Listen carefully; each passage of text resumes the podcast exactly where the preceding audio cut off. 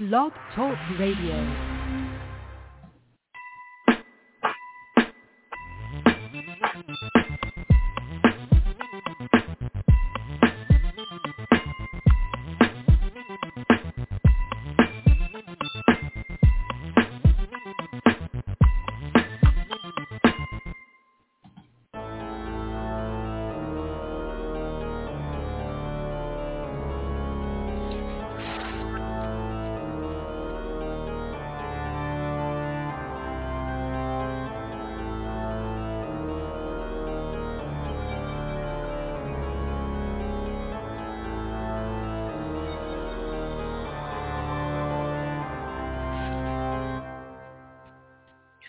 Good evening, everybody, and welcome to Fright Talk. Today is March twenty-third, twenty twenty-one. It is seven p.m., and thank you for joining us on this wonderful night. Along with me, as always, is my very good friend, Billy B J Jones. And I am Nadim Tabsch, and we are here to welcome you into a whole hour of some horror and fright. And today's topic, we are going to journey into the darker reaches of New Orleans as we discuss Madame LaLaurie.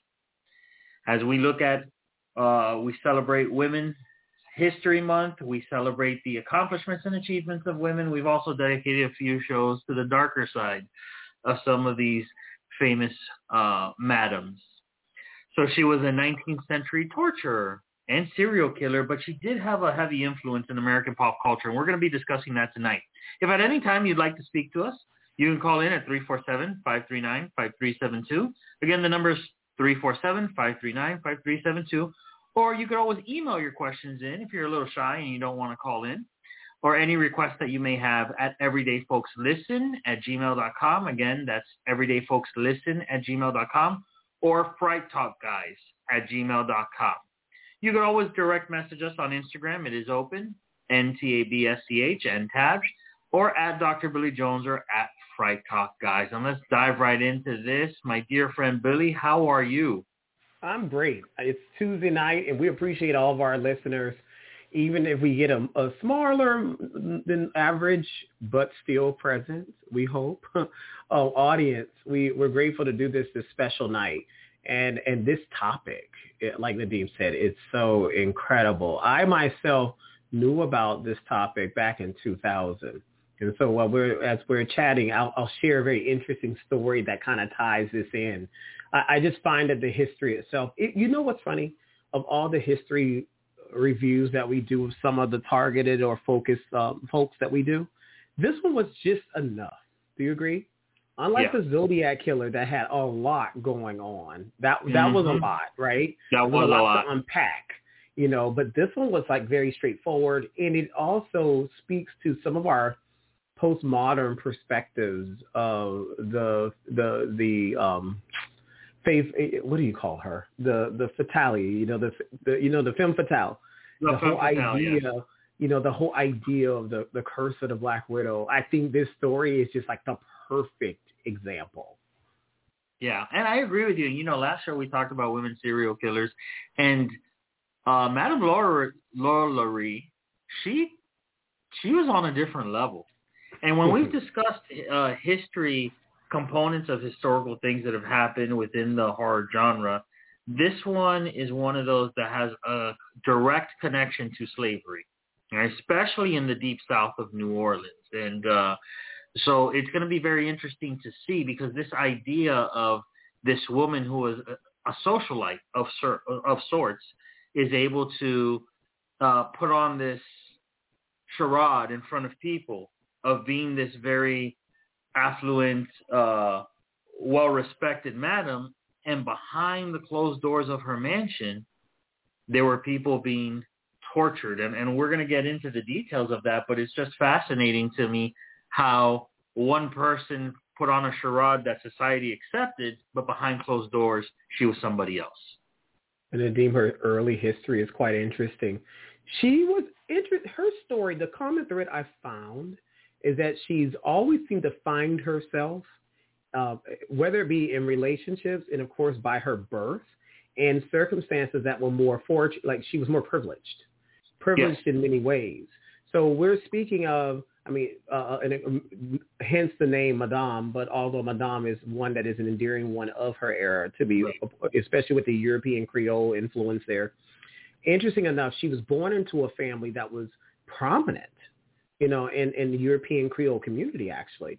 And and grew up, I mean, her father, for instance, was involved, her uncle actually, um, by marriage, was part of uh, the governor of a Spanish, Ameri- of the American American provinces. I mean, so there is this, all this story of unpacking. So she comes from the aristocracy of, of her period. And then through that, she goes through these series of marriages, which is quite interesting, I should say. And I yeah. find the number three, which I'll say to our reader, our listeners, the number three is very significant here. We've seen it. We discussed it in previous shows, how the number three, if you add a number in front of it, it adds another space here. But the number three here plays an interesting number because it was strike three, right? On strike three, she was out. You know, based on the things you said earlier. It was in that third right. marriage when a lot of the discoveries of what we know today of the lore of her background became eminent among the community. And what's even more interesting is that there are records, there are actual records to account for her existence. So unlike some of the other things, like the Zodiac, there were records too. But this one is different where there were some, you know, the newspapers were fascinated with this story and the townspeople were equally angry as well and took justice in their own hands. And mm-hmm. so the story itself revolved from her upbringing. I never, uh, you tell me, Nadim, in your own in, in, in investigation, did you find anything about her that led to this, this situation such as trauma, childhood trauma, um, circumstances? This is so different from some of right. the other characters we discussed, right? Where, you know, the right. trauma, we can e- immediately dismiss that with an Edward Gain, right? We can play that into the possibilities perhaps of a, of, of a Zodiac. Or some of the other female serial killers that we talked about, these trauma circumstances. But this one's different, very different. Yeah. So based upon my research, and as far as, you know, what's documented, she did not mm-hmm. have traumatic experiences that led her to do the things that she did.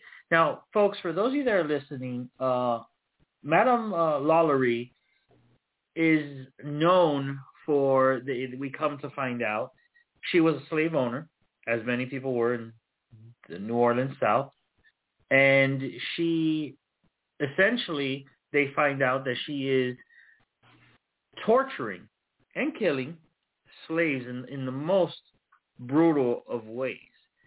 And so eventually the, the townspeople, you know, revolt against her and, and so on and so forth. We're going to get into those details, but I didn't see anything specific about what drove her to do these things or what made her snap. She had her first husband did, I believe it was her first husband that passed away uh, in Cuba, even though he was Spaniard, perhaps. Mm-hmm. Mm-hmm. Okay. But he passed away in Cuba. I don't know if that was a trigger. Um, you know, Billy, I read through some of the things that she did and to these poor people. And, um, it's actually, I mean, horror movies would have a hard time coming up with this stuff. Hmm, that's interesting you say that. I, I was thinking there have been some attempted accounts in pop culture over the past mm. two decades to recount aspects or dimensions of this story. But they've never, not once has anyone touched it at the magnitude to give it a full focus. It's always been incorporated within this, the backdrop or storyline of a movie, such as the Saint Francisville Experiment, or behind the, the the elements of American Horror Story Season three. And so, and those are some more latter-day um, examples, but they, it could make for some great production. Production, yeah. Because I, I we talked about this before, Nadine, that the world is looking for something new, is looking for some yeah. new, you know, not more than just a been there, done that, something great, and looking for a new instance. And I could say that in the prediction that we made at the beginning of the year, when we did our January first show, made some predictions. And one of the predictions that I, I shared then was horror may now, because people have been more focused at home and stationed at home because of COVID, it's made yeah. them survey the landscape of home. And I think horror will begin to emanate some new things from those locations because people have had time to sit still and really take in and absorb the historical aspects of their home. Yeah, and I agree with that. And I also think that a lot of, you know, homes are structures, but they have a history. Yeah. You know, especially if you're in an older home. And if you're in a home in anywhere, really, uh, that home has a history. And some histories are really good. Uh, maybe you're the first homeowner. But then there's other stories we hear about that when maybe it's the home was built on a land it wasn't supposed to be built on. Right. Or, you know, maybe it's an older structure and something happened to somebody many moons ago and that wasn't disclosed to the buyer. And so, you know, those things do take into account. But, yeah, Billy, I- I'm waiting for that that next big horror scene to drop. And I agree with you. I think it's going to happen this year. I'm curious as to to what it is going to be. Now, I know that in some of the – and I know you've read in detail the some of the things that she did to her slaves. Mm-hmm. Um, you know, I read, uh, you know, she had a cook that she chained to the stove and starved him to death. Um, I read that she had um, bodies and one was completely wrapped in somebody else's intestines. And the reason they know this is because when the, the townspeople eventually caught wind of this, they stormed the mansion. Well, actually, they went in there because there was a fire, correct? Right. There was a fire that started, right. Which is alleged that it was started by, you know, the slave that the slave that you mentioned who was shackled in the kitchen. It was mm-hmm. alleged that she actually started it as an as a suicide attempt, um, but oh. later it ended up attracting the attention of individuals, the community, and there was always this this whispers because when you're already at the top end of high society, right? People are always going to look at you and talk about you. So she was, right. which was which was kind of like crazy in this situation. It's like, lady. You were already in this situation where you're in the aristocracy of the of the era. People know you. You are a staple in the community of the higher bourgeois. And then here you are doing these crazy things. And not, and these right. people had families. So some of these slaves, you know, they had family members who all of a sudden they complained about hearing stories of people just disappearing, their loved ones no longer being around. Folks did frequent the house to help maintain it.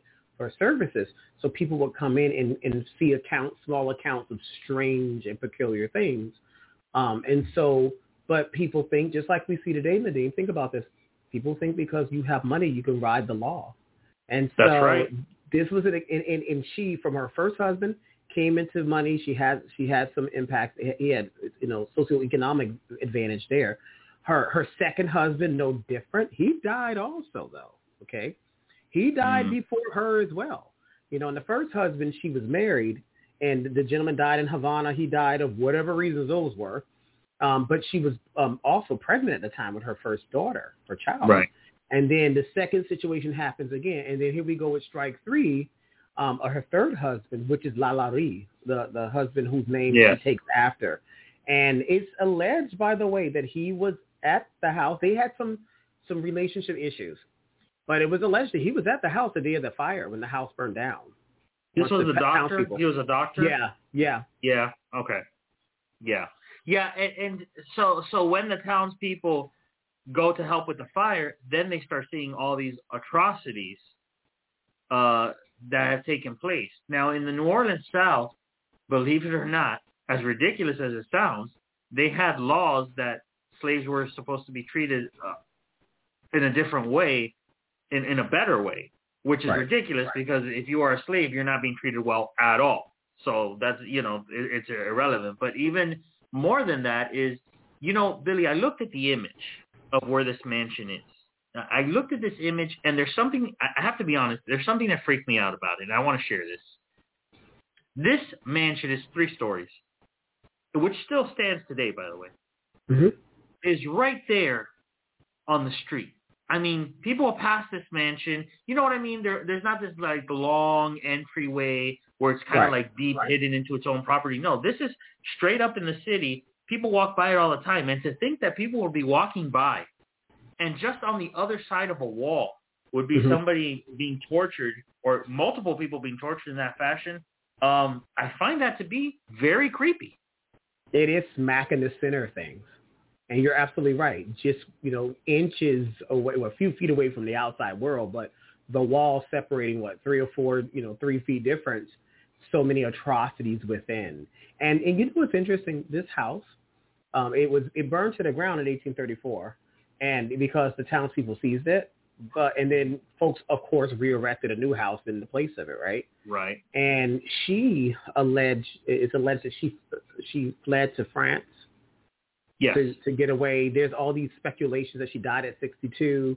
Folks that claim there's a grave, but that's where the movie, the Saint Francisville Experiment, that I saw back in two thousand, I actually used it and show, shared it with my eleventh grade, my juniors, when I was teaching American Lit for eleventh grade.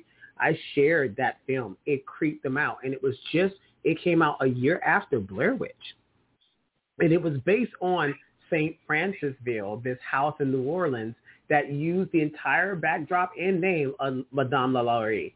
And and then things start happening in the house. And I'll be honest, had that movie come out before Blair Witch, it would have been astounding. It was so good. It was like a doc. It, imagine like one of those movies, that's like a Blair Witch. It followed in the spirit of, hey, when a docu-series sort of thing, right. You're live, you know, before there was YouTubing, and things start happening in the house. It was impressive what happened there. It creeped my students out. They screamed. I jumped when I first saw it. It was perfect. It was so much better to me than Blair Witch ever would have been.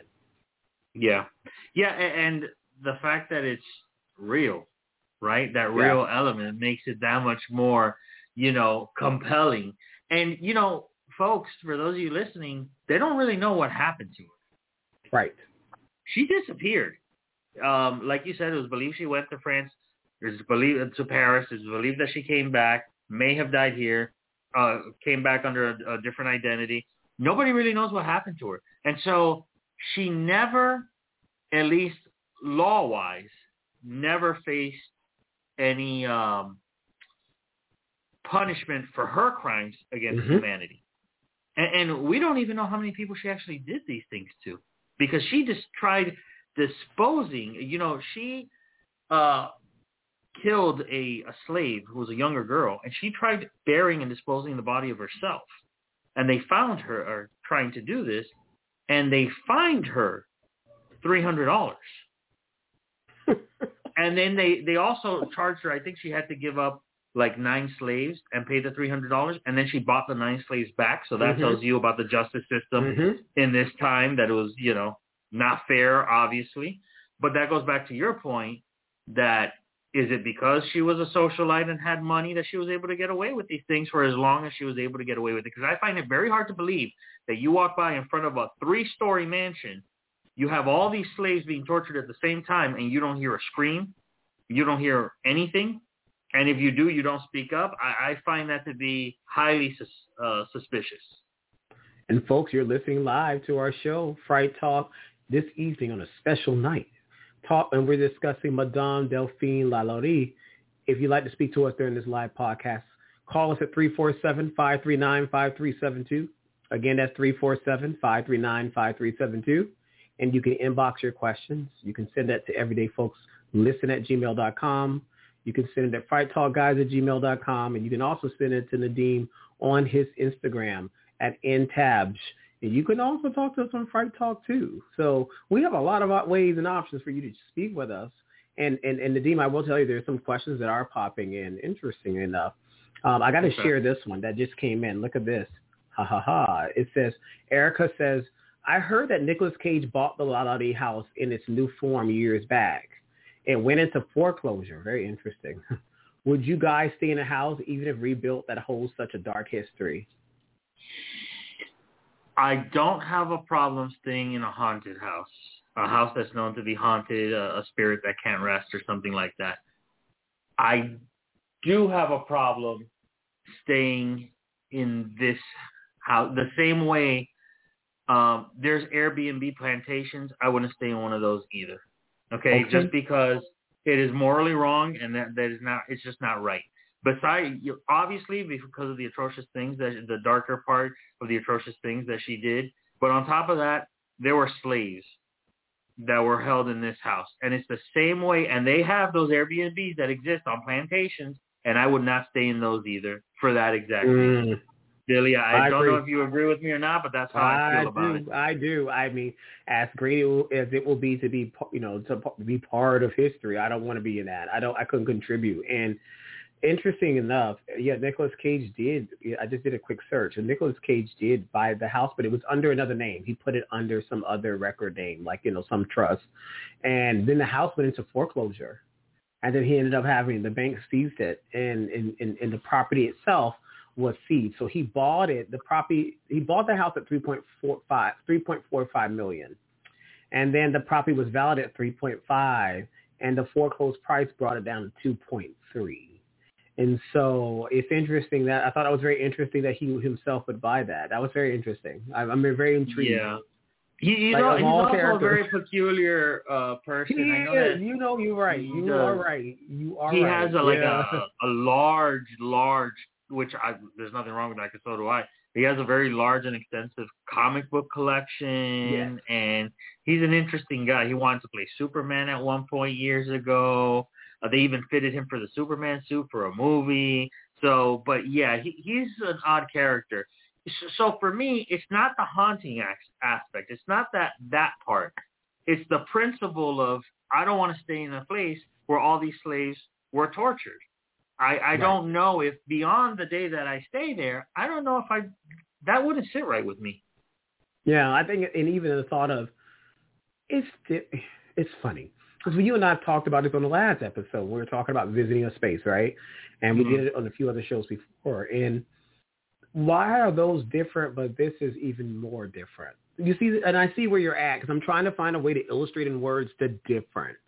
And the right. only thing I can summarize is this. I think that there's been such atrocity and such challenge. And this particular story, folks, we're not that far removed. She died in the nineteenth century, okay? And so she yeah. started doing her tirade. She was born in the late eighteenth century, but much of her life and her impact was during the nineteenth century. And if you do know your history in America, a lot was going on in America at that particular time. And yeah. she herself, and even New Orleans, almost like its own little country in that yeah. space as well. And I've had the privilege of visiting New Orleans. I visited once. And it's it's such a – and I didn't go during um, Mardi Gras. I was actually there for a fraternity conclave. And so it was one of those moments where – and every time I go to a city, I want to take in a history tour if I can, just to learn the space. Oh, my gosh. There's so much. I mean, LaLaurie is just one of several who frequent right. the lore of the community. And today, if I'm not mistaken, Nadim, and I think we're talking about lady, isn't the axe murderer somehow placed here too? Or am I in the wrong location? Yes. I'm not sure. Yes. No, no. That's correct. Wow. It's a, it's so right New Orleans is definitely like a very magical place for, for these kinds of interesting cases. Yeah, it's that Southern Gothic. You yeah. know, I, I know that you guys uh, have seen the, the there's a uh, there's a particular it's a plantation that's been used over and over again in so many films.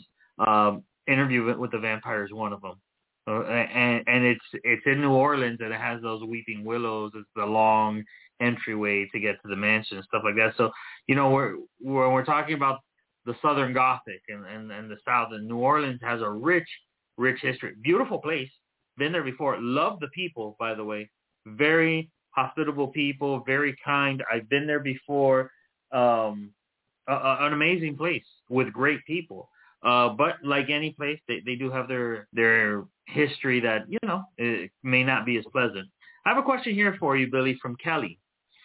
She writes, what strikes me as odd about the LaLaurie story is the fact that she allegedly married a time before settling with her husband, hence her known last name.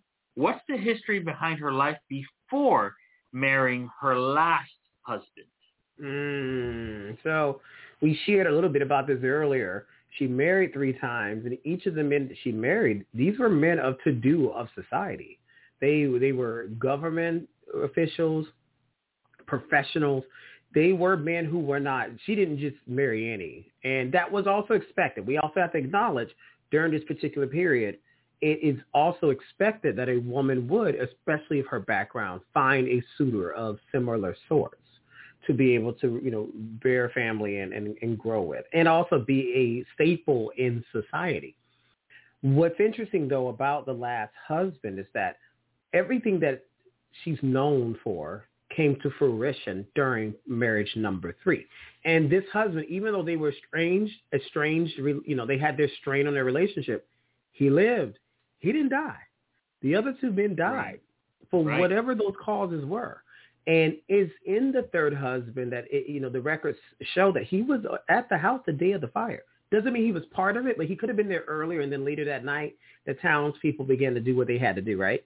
So mm-hmm. the time and, you know, the, the whole distance, he clearly didn't set afire his own house. And he didn't want to be there himself because they were already in an estranged relationship where I believe he left the house. So he wasn't even staying at the house.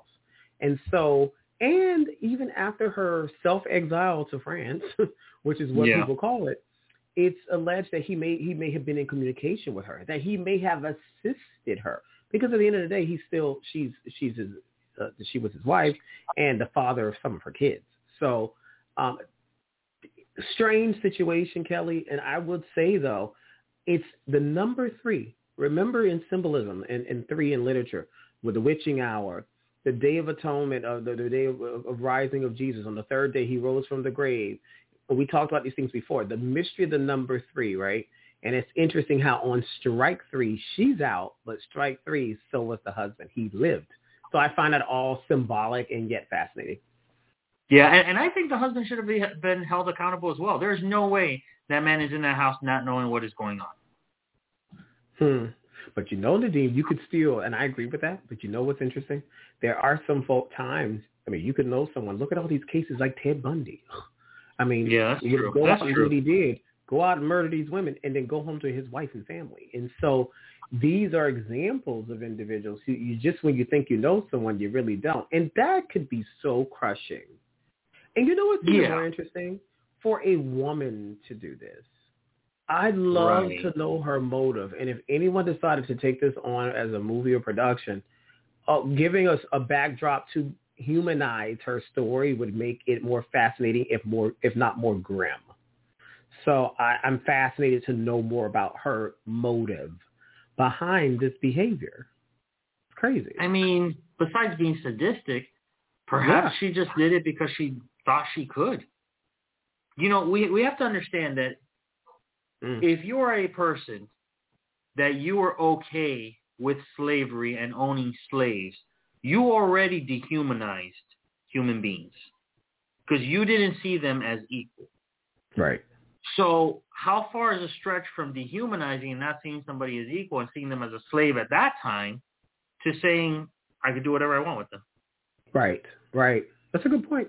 You know, I got a question coming in now. And just before I read that question, I want to remind everyone that we're you're listening live to the Fright Talk Guys here on Tuesday, March twenty-third. And we're discussing Madame Delphine LaLaurie, and we're discussing her background, her incredible historical background, and also her impact on pop culture. If you want to email us, email us at everydayfolkslisten at gmail dot com, fright talk guys at gmail dot com, or N Tabsch on Instagram. We'll, we'll keep with those. And our phone number is three four seven, five three nine, five three seven two. Again, that's three four seven, five three nine, five three seven two. Nadim, I had a question for you. This one came in from Brian. He says, good show. What do you think are essential ingredients required to make Madame's story come to film, go to film? Well, I, I definitely think that there's, yeah, that's a good question, Brian. Thank mm-hmm. you. I, I definitely think that there'll be an audience. Right, so I don't think it would be difficult to find uh, the audience. I think if you, I think it would be successful to make this come to life. I think it would be successful if you are writing this or directing it, if you can show the two sides. Literally, the I'm a, a socialite, rich, respected in society, behind closed doors. I'm a monster. Right? So if somebody could do that successfully, I think that it would really tell the, the true story. And we know now that she's more she was more monster than human, right? Um, because of the, the things she did. I think it's just having somebody willing to take up the project and do it. You know, I don't know why, Billy, there's a lot of historical, there's a lot of, as you know, there's a lot of horror in history. I feel that people, When, when they when they make a movie, sometimes they don't, or, or they're writing a book, they don't let it stand for its authentic self of just being hor- horrific in its events in history, and they add to it. Some events are horrific enough that you don't need to add anything to it. You simply have to tell the story in the right way. And I think if somebody's willing to tell the story in the right way, it can most definitely bring this into fruition. Uh, what do you think, Billy? It's a very good thought. All that was so good. Uh, essential ingredients. Number one, kill the special effects.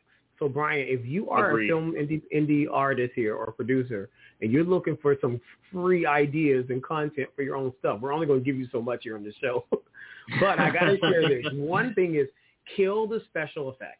Yeah. Yes, it'd be not, you know, witches and ghosts and all that, making them look cool. It's always cool to see their their entrance to the storyline. However, go back to the, the to the arch the the, the the Hitchcock and the Poe examples, where our mind played its inner, the inner caverns in our, of our mind played into that reality. So going into that psychological thriller would make it interesting. Now, I would also say if you do a little hybrid of it, a mashup of, high, of a psychological with a little um, supernatural would make it even more compelling. But if we get so lost in the supernatural and then here we go, we have a new character, as much as I'd love it, but another character we show at Halloween Horror Night, you know, so I don't think that should be our drive um, whenever we create these new characters, right? Let's create a story that really justifies the evil and let yeah. it resonate in our minds so much, Ryan, that it'll keep us up and yet make us want another. So I think yeah. that's going to be the essential ingredient for this in other stories like hers. Yeah, and, and you know what, Billy, you raised an excellent point. Dixney on the C G I. You don't need it for this story. You don't. Yes. You don't. Let it stand yes. alone for what it is. All right, and, Billy, I have and, a question on, here Nadine, for you. Nadine, hold on. And, Brian, if you're looking for actors, we're here. I uh, have listen. no problem portraying a role if you need me, Brian. If you need me, Nadim and me, we are here for you. The Fright Talk guys are ready, so beware. How many episodes have we mentioned? Well, if you're listening out there, we want to be in a horror film. You let us know. We want to be in a horror film. Indie artists, please hit us up and let us know. We are more than willing to. All right, I have a question here from Jacob, and you kind of answered it already, but we'll go through it. What's your take on the American Horror Story rendition of Madame Delphine during season mm. three of The Coven? And I have to tell you, Billy, out of all the American Horror Stories, my favorite one is The Coven. So what is your take on how they portrayed her? Kathy Bates, I believe, this portrayed her. Oh, I thought it was great, and I thought it was very clever. The entire storyline for season three was back. The backdrop was New Orleans, and the fact that you put the witches—it's already a magical voodoo sorcery kind of yeah. place—and then you just add Madame in it. That was super cool. And what I thought also too, which I thought was great, not giving Madame superpowers or giving her some kind of super yeah. abilities, having her face in the twenty-first century. her her misactions for her past. I thought that was great job, Ryan Murphy, for doing that. And, I mean, to the point where she was just reduced, sorry, folks, a spoiler, to a head. That was hilarious. And under the watch of a black woman, right? And right. so it was like, this is so clever. It just played on to so many things to the point where I actually started feeling sorry for the lady. I started feeling sorry for Madame in the movie, in the show. Because of all this, the, the sublayers and sublayers and sublayers of destruction and subjugation and oppression that she herself started to experience at the hands of these witches at different turns of events in the plot. I thought it was superb. I, I thought it was excellent as well.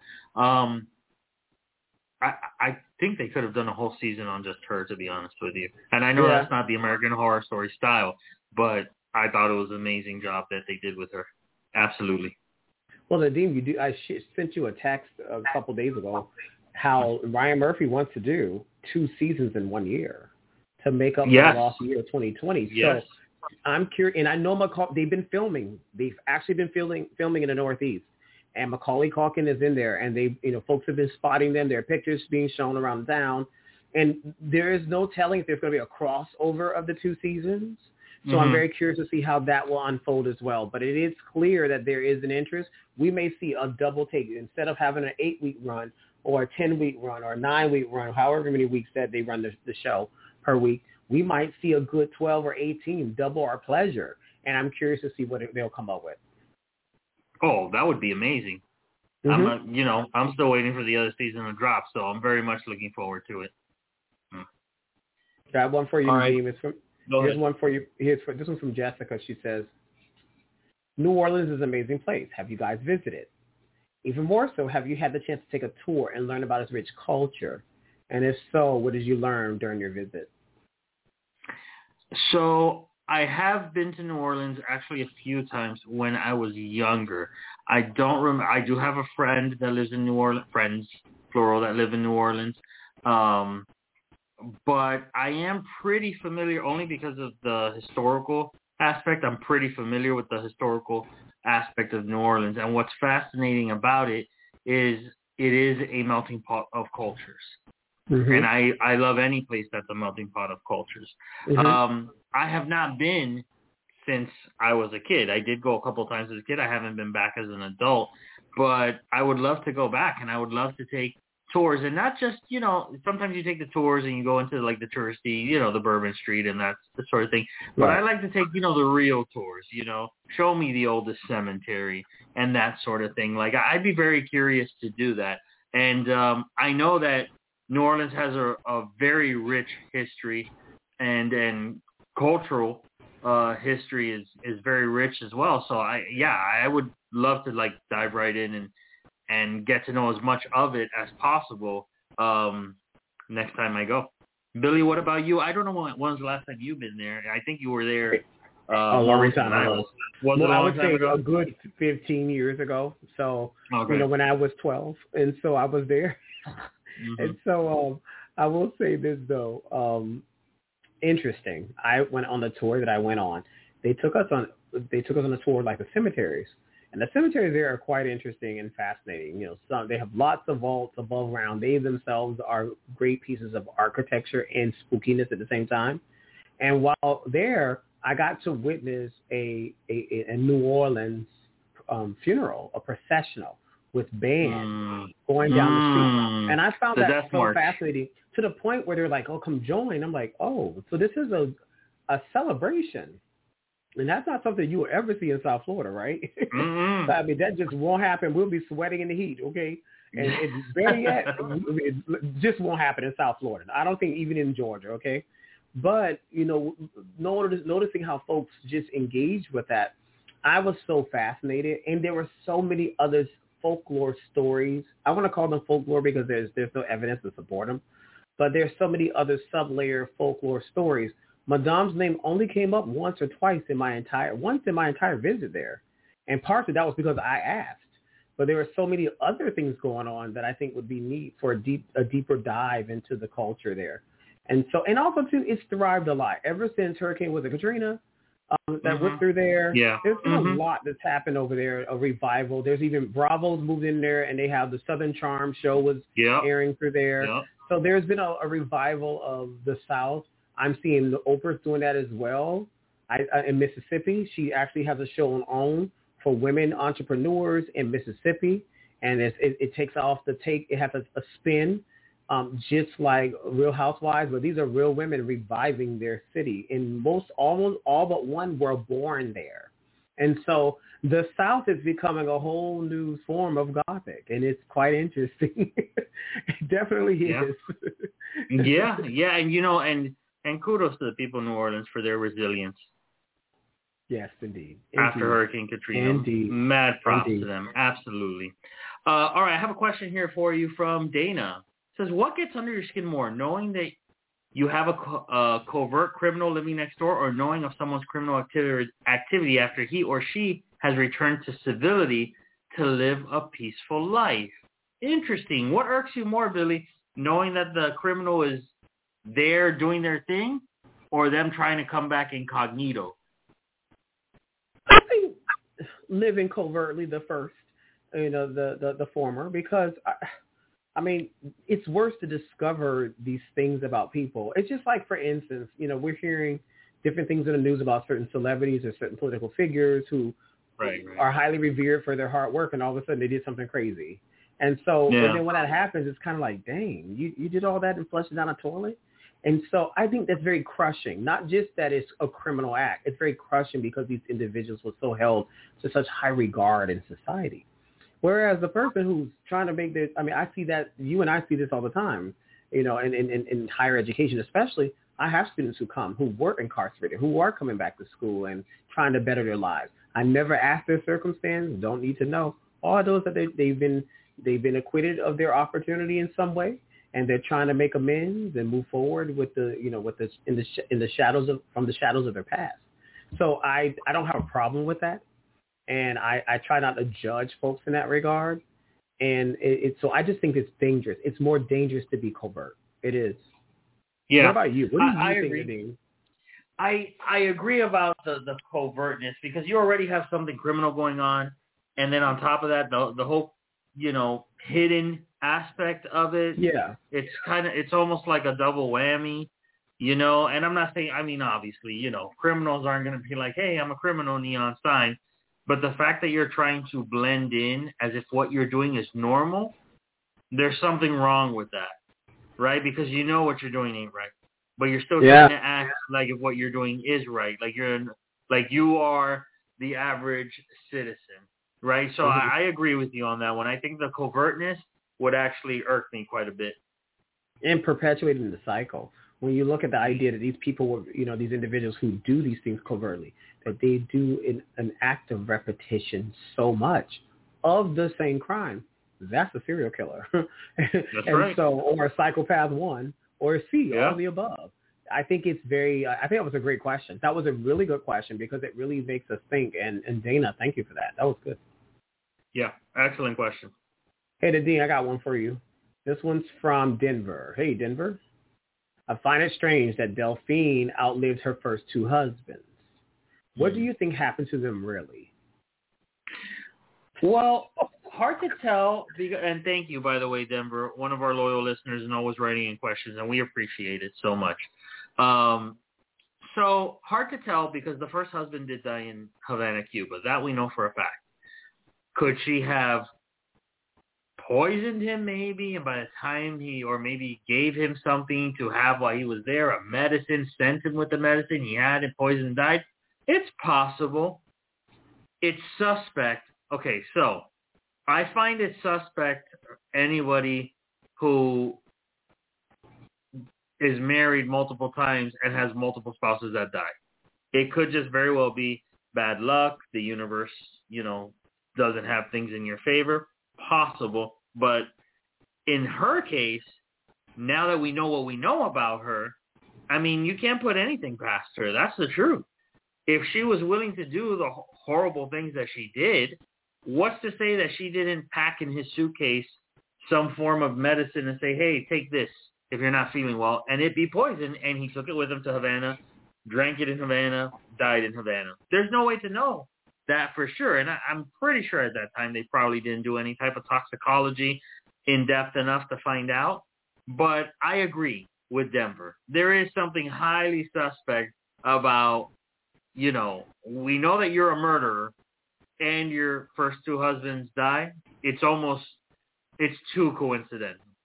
Yeah, it is. It is. And what's interesting is that one lived, and unfortunately, there's nothing more that we know of him than what we know of him. And and I wish there could be some other story, some other turn of events or artifacts that would surface. Uh, but but I, I read Denver. I think that she was, this was, if you put her in the words of today, Nadine, she knew how to swerve, right? Yep. And yep. how to find herself in, you know, like the come up. You know, how to find herself in better circumstances to support herself and her family.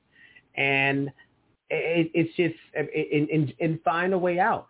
I would have been okay with that had she not done all the other crazy stuff, right? And so, yeah. I mean, we saw Scarlett O'Hara in Going with the Wind. We've seen all the examples of with, you know, the women in that society and how the, you know, blacks were treated. But then we get images, very impressive images of what life was like in the South for the for the privileged. And so here she came from this stuff, folks. This is a, and, and it's kind of sad that at the very end, these are folks who were loyal to her. And America was evolving, you know, slavery and things were still around, but it, there were remnants and Jim Crow reminding folks of everything else that they can and cannot do. I think that what happened here in this particular situation, she just took advantage even more of the situation. Yeah. Yeah. And, and who knows? I think she took advantage of her husband. I really think she did. I mean, what happened to the last one? And every time she, she married here, you know, the timeline that she married these these people were, they were crazy. I mean, she moved on to the next, and these marriages were were not long. They were short lived, you know. So so literally interesting, very interesting story. Billy, I have a question here, and we're gonna get a little deep in a minute. Okay. Okay. Samson says, Madame's story reinforces the cruelty and mistreatment of slaves in America. Do you think there will be more stories or movies about such instances? Is the world ready for such a production? It is. It is, Samson. It is so ready because we're learn we're, we're eager. We're hungry for something new in horror. We're hungry for these new opportunities. We're hungry for a new generation to embrace opportunities. And as I said earlier in the show, I think the more we start looking at the the, the social and eco, the socioeconomic and social and historical backdrops of our own locales, we'll begin to see more opportunity. And so, I, and it doesn't matter if the state or the location is is, is Hollywood friendly; they can reproduce things in a studio. But I yeah. think that in this particular case, there is an opportunity for investment into the unknown and, and, and, and new. And it, and it doesn't take much because it's already what's known right now. Every house, every historical building in society has a story. And if we took those stories, we can pry together right here in our own backyard, right, Nadine? There's a whole bunch of spaces in this county and Broward County or the Tri-County area. Let's say that. There is enough history here from Ernest Hemingway's house all the way to the Stranahan house over here on Los Olas, that we can pull out some history here and really make for some fine, great storylines, whether it be for writing, written, production on stage, or even on the silver screen. Yeah. And, you know, uh, Samson, first of all, it's an excellent question. And mm-hmm. in the portion of your question where we're talking about the, the slavery aspect of it, um, like we said before, there's a lot of things that happen throughout just the U S history that are horrific within itself. And definitely, and obviously, slavery is one of those. Now, there are movies that are not in the horror category, but to me are horrific to watch. twelve Years a Slave was a horrific movie to watch. It was well done. Oh, excellent movie, excellent acting. What was hor- Which was originally a book. What was horrific about it? That it's a true story. That's the horrific aspect about it. And so I think that, um, you know, we have to understand that when it comes to horror and when it comes to true stories that have happened in history, we live in a world that is desensitized to a point, right? And when it comes to that, those things being desensitized, we say, okay, well, slavery happened, folks. It's not a myth. We know what happened. However, it's harder to watch when they're doing the recreation of these things. And in LaLaurie's case, you had two horrible things happening. You had the slavery component, and you had the torture and the killing component at the same time. So I think, as Billy said, you could definitely do a production about this, and you can do it authentic. And it would be horrific just telling the true story of it. Mm. And folks, you're listening live to Billy and Nadim on Fright Talk on our on a special evening for this week, and we're discussing Madame Delphine LaLaurie, and we're discussing her incredible storyline and its impact on pop culture. If you'd like to speak with us in this last run of fifteen minutes or fewer, you can call us at three four seven, five three nine, five three seven two. Again, that's three four seven, five three nine, five three seven two.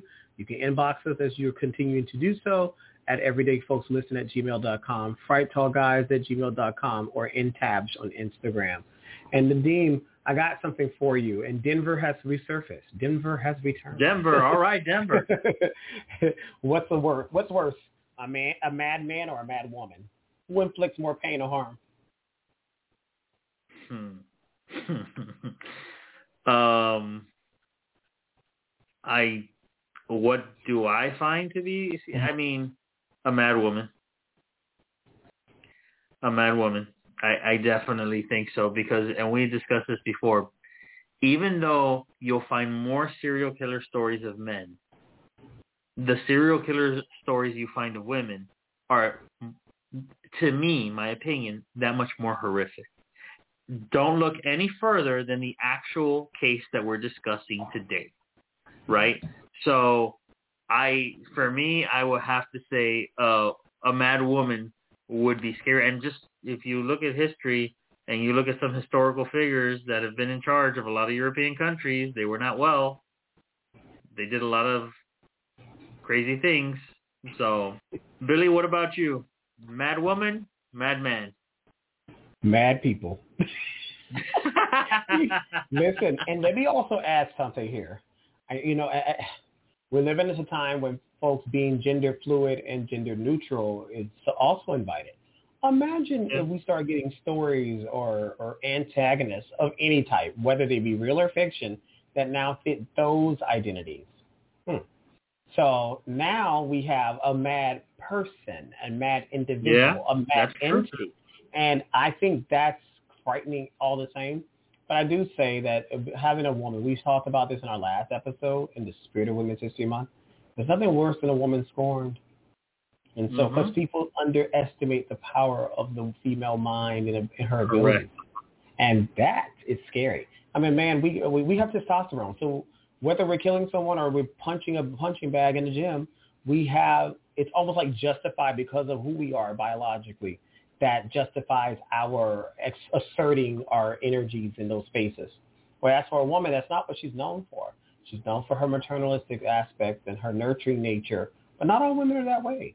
And this one, however, Madame was, at least we, she, she bore children and had several husbands. So one would think that she was of quality of, or substantial value to someone or something, but we know the reality. Billy, do you think, follow-up question, Billy, do you think that she was underestimated, Madame LaLaurie? Absolutely, because she, because of the fact that she was she was pretty, she was articulate, she was graceful, all the qualities that would serve as an excellent mask to a perfect crime.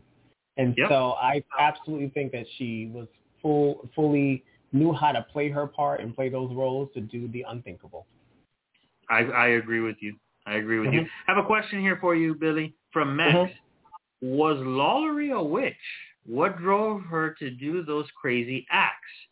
Um, I mean, I never, in my research, I didn't come across anything that would lead me to believe she was a witch, even though she was in the coven portion of American Horror Story she's portrayed. But, um, I mean, we are talking about New Orleans. There's a lot of different crafts that go on in New Orleans then and now. So I guess it's a possibility, but we've had the show before where we've discussed witches, and witches are not, witches are or do not get portrayed correctly because witches are not the violent beings that LaLaurie it was. Right. I agree. And I think the only reason why the, the witch aspect comes in because of the location, it's associated itself to voodoo. There is right. the whole darker reaches in the territory, the Creole in the universe there. So that adds to the magical aspects of what that could be for her. And it's interesting. She wasn't known for apothecary. I mean, well, she tried. she tried weird experiments with some of her slaves, and that didn't work out very well.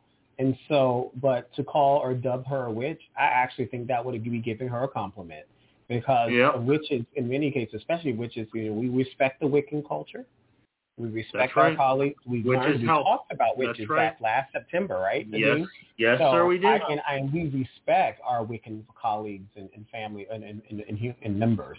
So I don't think that LaLaurie was deserving of such a title. So no, I, Max, I don't Free. think. What drove her to do these Agreed. things, we don't know. And that's where Hollywood or whoever wants to produce a movie on this could take advantage of that, given the motive and the behind the scenes and the inner workings of the caverns of her mind, of what that what justifies those crazy acts. Yeah, I, I agree with you. I don't think that, you know, witch, witches don't do the things that LaLaurie did. Witches right. in, right. in in through history, witches are actually good people, uh, were and are. Because we know witches that uh, still practice today, and they are good people, and uh, they just get a bad rap through, uh, you know, pop culture or whatever. But they, she does most definitely does not fit. LaLaurie does not fit into that category at all. And Nadim, our last question is from George. He says, bravo for this show.